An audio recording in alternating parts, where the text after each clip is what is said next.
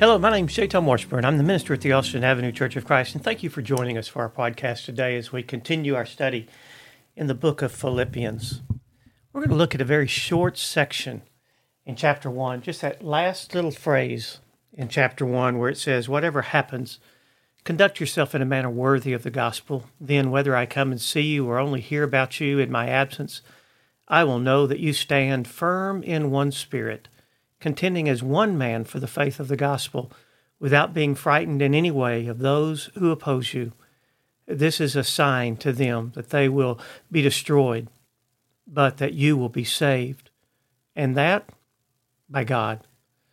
For it has been granted to you on behalf of Christ not only to believe in him, but also to suffer for him, since you are going through the same struggle that you saw that I had, and now hear that I still have.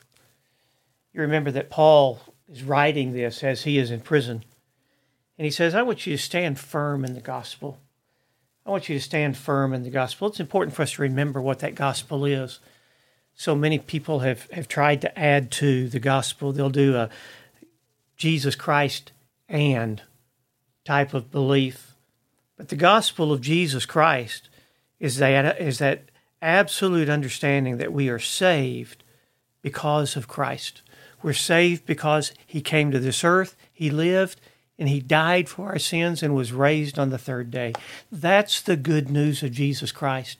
The good news of Jesus Christ is he paid your sins and he gives you that opportunity to accept it.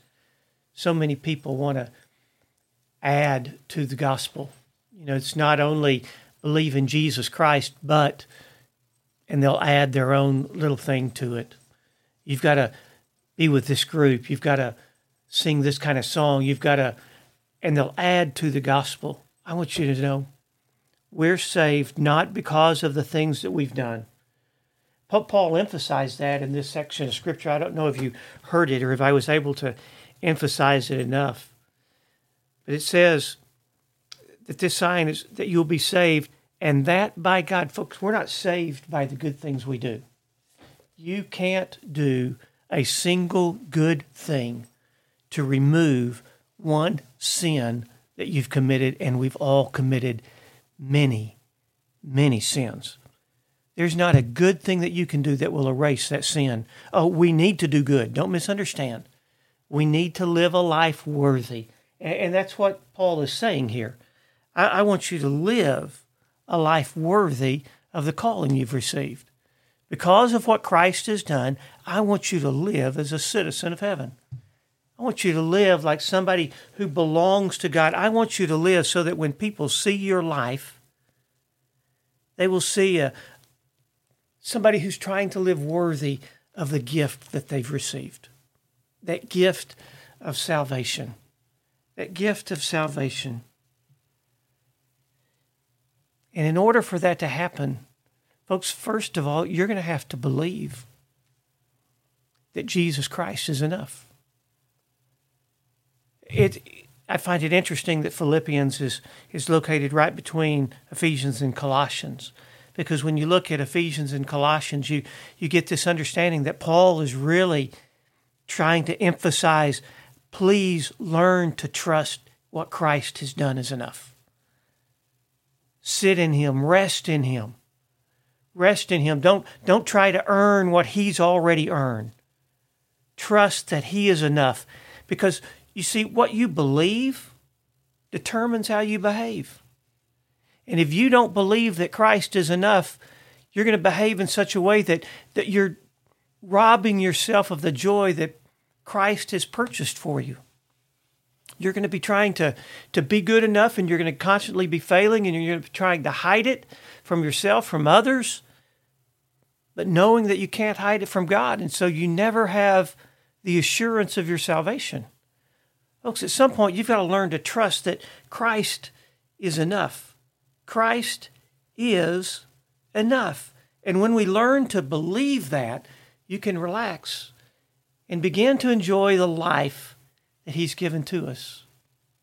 But one of the keys to that is consistency consistency. There's a old English word that we use a lot, and its meaning has migrated. Uh, the word is conversation. When we talk about having a conversation, we usually are talking about one person talking, another person listening, then the other person talking, the next person listening. We're talking about this exchange of ideas. The old English word conversation doesn't mean to talk, it means to walk.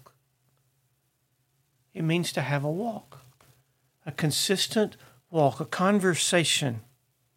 You see, the most important weapon that we have against the enemy the most important, the most powerful converse, uh, weapon that we have against Satan and against the evil in this world is not a good sermon and it's not a good book. But it's a life.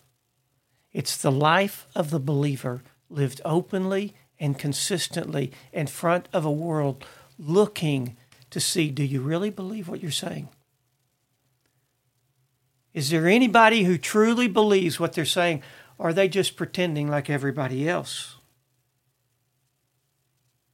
Paul wants us to live like citizens of heaven. He wants us to live like we belong so that we can be comfortable in the presence of God.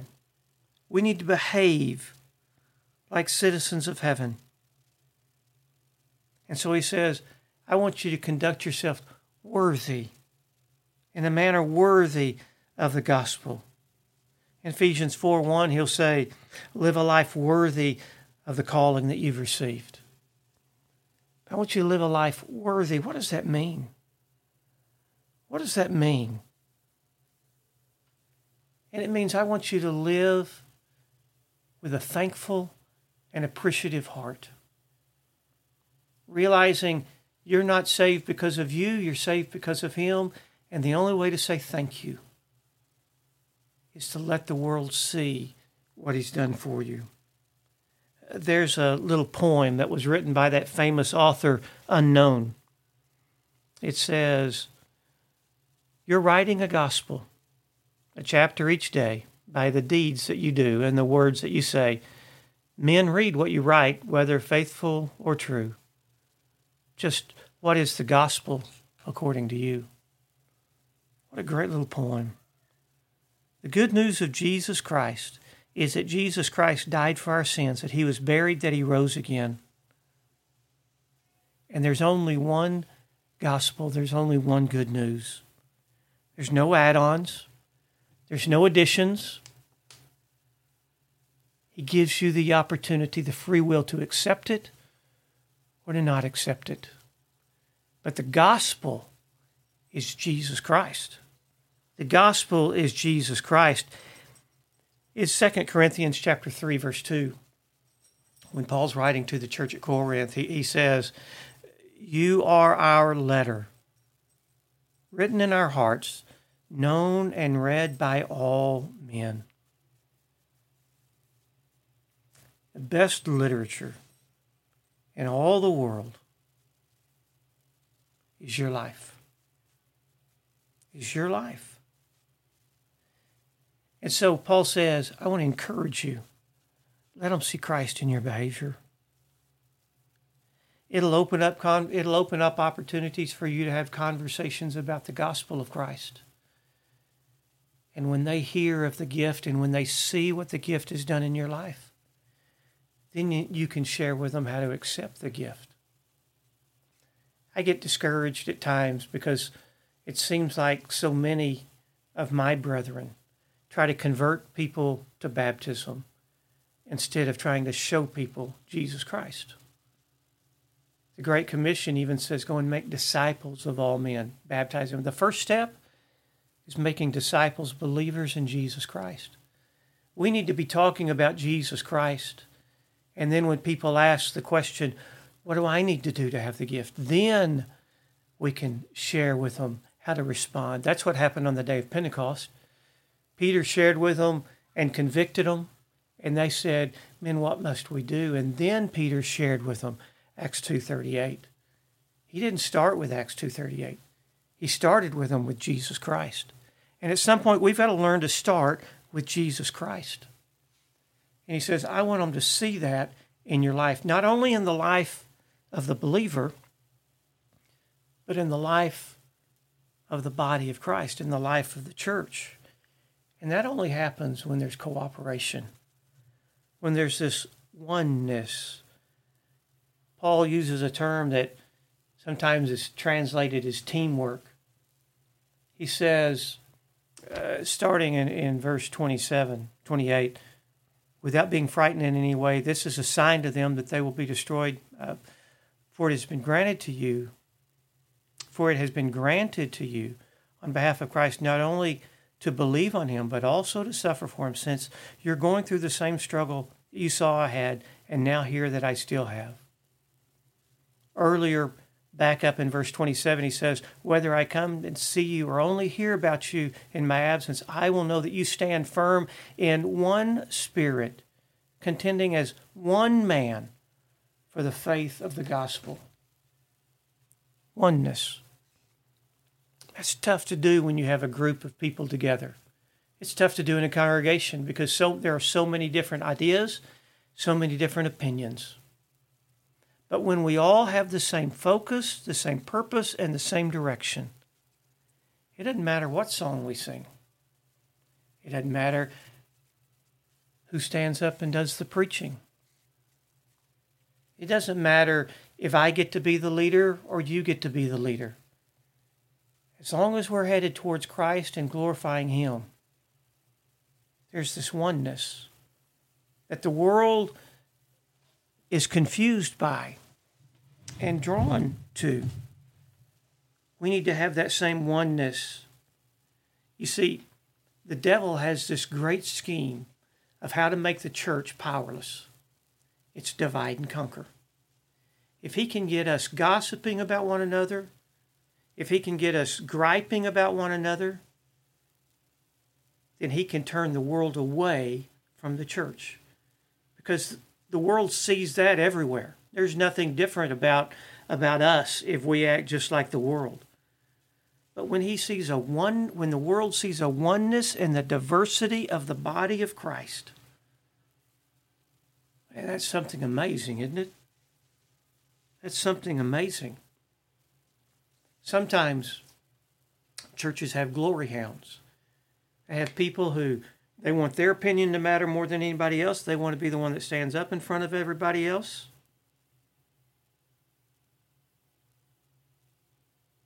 And they need to understand the humility that Christ showed. And they need to understand the purpose is not them, it's not for them to be seen, it's not even for their opinion to be heard. What matters is unity. Unity. To honor Christ and do his will. We're citizens of heaven. Therefore, we should walk consistently. We should walk in unity. But we should also walk in confidence. That last section I read, it said, having no fear. Fear is something that was defined to me once as being governed by fear is being governed by something that hasn't happened yet and may not happen. Too often we are governed by fear, and fear and faith stand at the opposite ends of the spectrum. To live by faith is to not live by fear, but it's to trust in Christ. It's to trust in Christ. No matter what happens, trust in Christ. To trust in Christ, because sometimes it's even in that suffering that the world is able to see the glory of Christ. It's in that suffering. And he says, You're going to suffer. Now stand firm and don't be afraid. Don't be afraid. Satan wants us to think that we're alone in our battles. If there's anything that I've learned over the last six months, is we're not alone. I'm not alone. There's a whole group of people, there's a whole congregation that stands behind me. Even last night, while Julie and I were sitting at home, our small group met, and we conferenced together on the phone. And I can't tell you how much that lifted our spirits. Folks, no matter what you're going through, you're not alone. Our natural instinct is to pull in and to keep it quiet. You're not alone. You're not alone. So don't be afraid. Don't let Satan divide you. Don't let Satan keep you from being the person, the man of God that you're called to be. You're not alone. You're not alone. If there's one question that I could, or one statement that I could end with today, it's this. When people see your life, what do they see? When people see your life, what do they see? Do they see somebody who trusts in Christ? Do they see somebody who consistently lives for Christ? Do they see someone who, more than anything, wants Christ to be glorified? You see, our goal is to be to honor Christ and to do His will, regardless of our circumstance, because we're citizens of heaven. And therefore, as long as we're on this world, we need to walk in such a way that people see this world is not our home. We have a better place. We have a Savior. We trust in Him, and we'd love to talk to anyone and let them know about that Savior and how to accept His gift.